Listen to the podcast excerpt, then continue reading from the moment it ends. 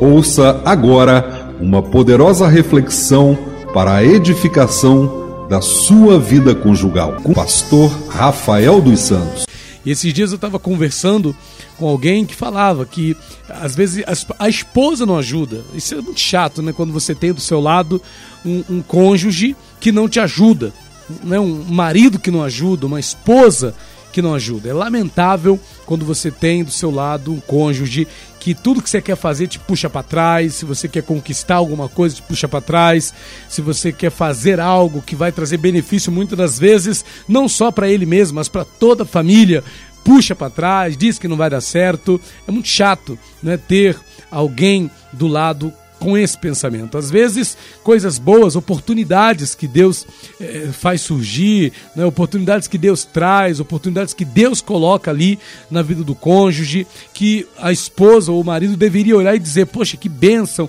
É uma oportunidade que Deus está dando, é uma oportunidade que Deus está colocando diante de nós. Ora, vamos desfrutar, vamos aproveitar, não vamos deixar passar essa oportunidade. Infelizmente, tem faltado a muitos cônjuges essa sabedoria, né? esse feeling, essa sensibilidade para entender, né? para entender, para compreender que Deus ele está no controle da situação, que Deus está no controle de tudo e é Deus quem abre portas. E se Deus está abrindo porta para o teu cônjuge, se Deus está colocando uma oportunidade, talvez seja um carro, talvez seja uma casa, talvez seja um emprego. Me lembro de uma vez que eu vi um casal né, o marido perdeu uma grande oportunidade, por quê? Porque a esposa era, ela, ela ficava presa, não, não, eu não vou ficar sem meu marido, o marido teria que fazer uma viagem né, para o exterior para fazer um determinado curso de aperfeiçoamento na profissão dele.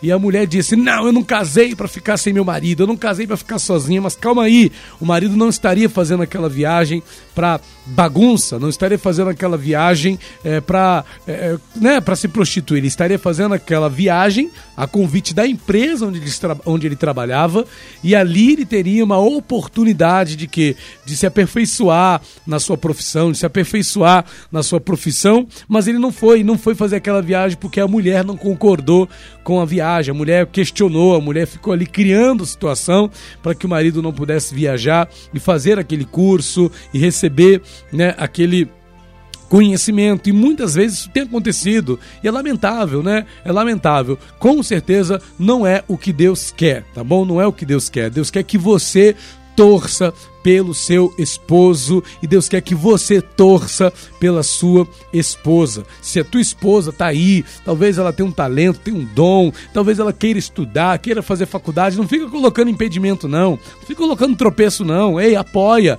Não, mulher, você quer fazer faculdade?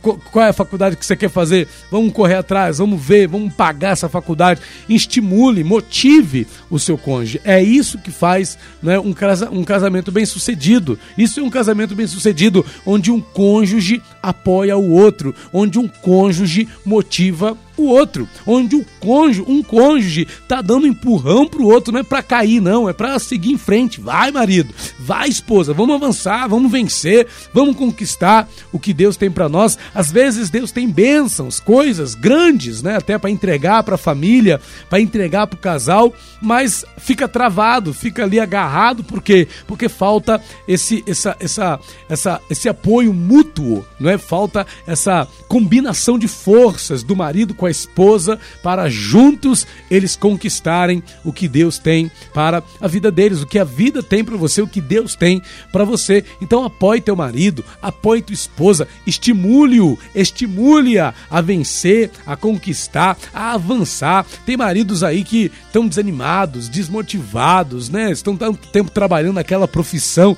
e a coisa não flui, não dá certo, e a mulher fica só reclamando, dizendo que aquele trabalho não presta. Não é assim que você vai motivar teu marido, não é assim que você tem que apoiar. Você tem que é, dizer para ele: olha, marido, talvez você pode tentar outra coisa, ou motiva de alguma maneira, né? Mas não fica jogando para baixo, dizendo que o serviço do marido não presta, né? Ou, ou, ou que a esposa não vai conseguir nada fazendo o que ela tá fazendo. Não, apoie apoie. Se for algo que você olha e vê que não vai dar certo mesmo, não é porque também serve para isso o cônjuge. Às vezes o cônjuge tem esse compromisso, essa obrigação de chegar para o marido, de chegar para a esposa e dizer: olha, é, eu acho que você deveria olhar isso. Não é logo chegar dizendo que vai dar errado.